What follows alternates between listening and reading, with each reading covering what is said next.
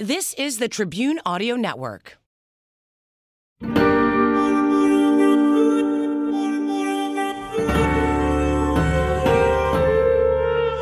This is the Backstory Podcast. I'm Larry Potash. On this show, we uncover the backstory behind some of the most intriguing tales in history, culture, science, and religion. In this episode, we feature the Lipizzans. They're some of the most beautiful horses in the world. They are talented, they do this amazing dance.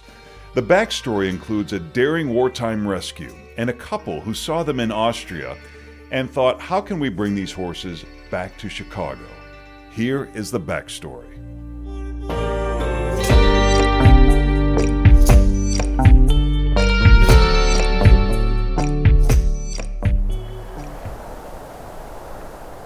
A white horse in a snowy field may be easy to miss, but when you see a Lipizzan in action, you will never see them the same way.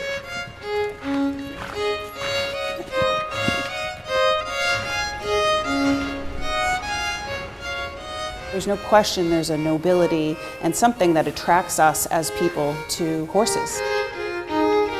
Their graceful performance has been compared to figure skating or ballet. This breed survived generations of warfare through Europe. Then a husband and wife brought the horses to America to preserve not just a breed, but a way of life from centuries ago.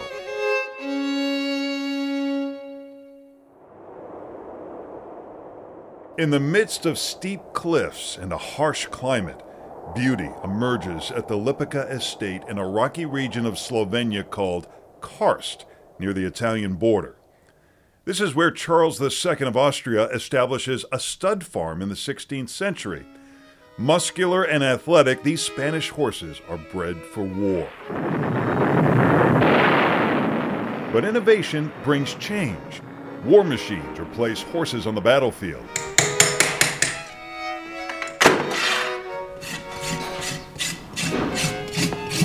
And even on the farm, horses are no longer essential for survival.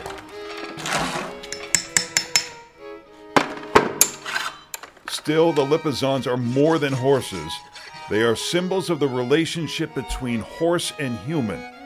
Aristocrats and rulers prize them for their carriages and parades. There was a great reverence for the relationship between man and horse on the battleground. Then the courts wanted to show off better times, their beautiful horses, and it all was this great memory and nostalgia from a time that this man and beast were working together for, for the team. Esther Bonanno's grandparents, Tempel and Esther Smith, visit Austria in the 1950s and decide they want to bring 20 of these horses back to America. It was something I think that was extremely moving.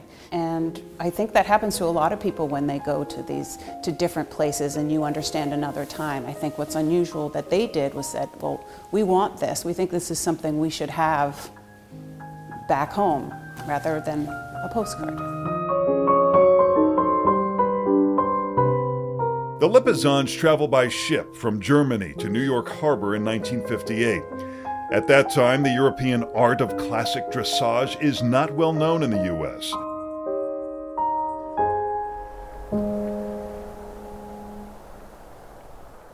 The Smiths purchased property from Lake Forest to the Wisconsin border for their own breeding and training program. But what we're doing here is much more like ballet.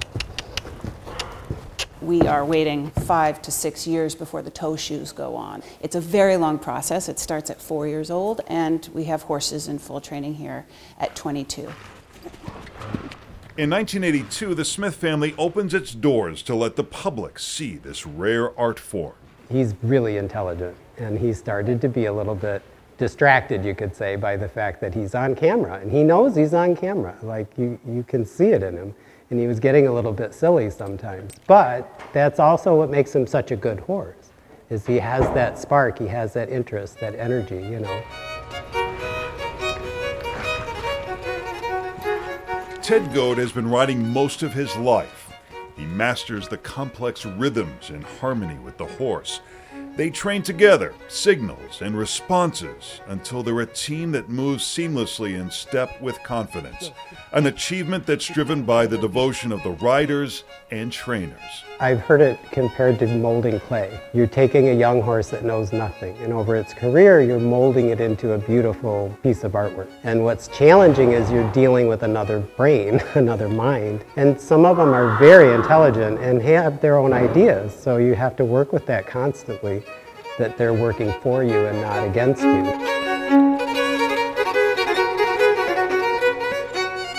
The elegant maneuvers are choreographed to classical music. And they've been bred for over 400 years to do what we're doing. But they're basically the same horses that they were working with hundreds of years ago. You can't say that about most breeds.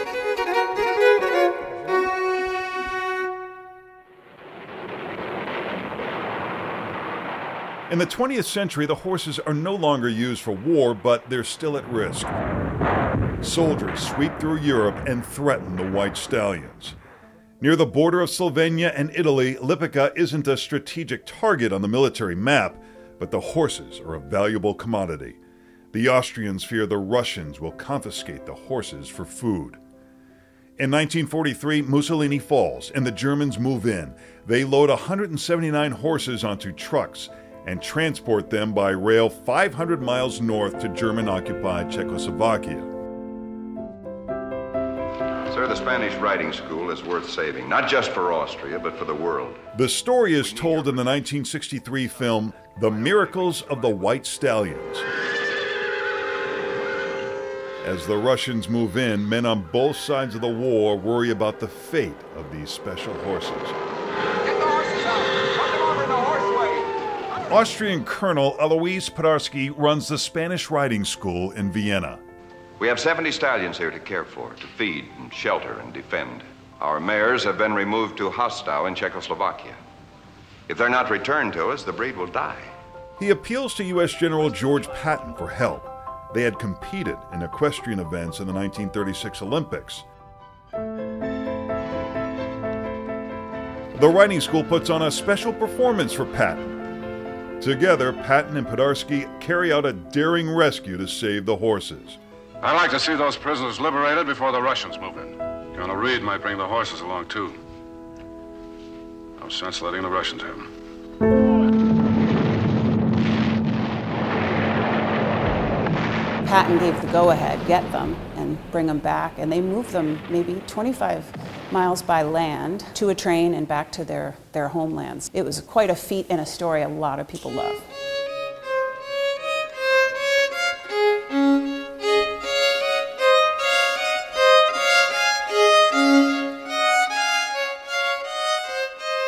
After the war, the Lipizzans returned to Austria in 1955 in time for the Smiths' visit. It begins a journey for 20 Lipizzans and for the Smith family. Their horses have performed in six inaugural presidential parades. The Tempel Farm is the only one of its kind in America.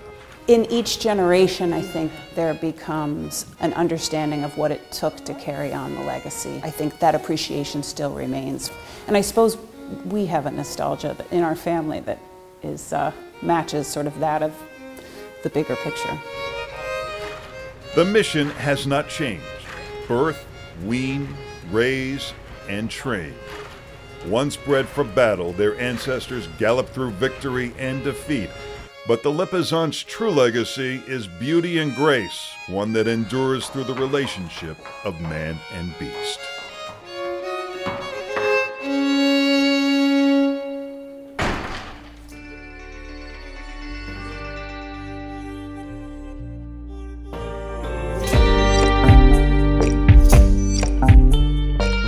Thanks for listening to Backstory. If you liked what you heard, please take a minute to subscribe to our podcast or leave a review. To watch our full coverage of this story and see some that didn't make it to the podcast, visit us online at wgntv.com slash backstory.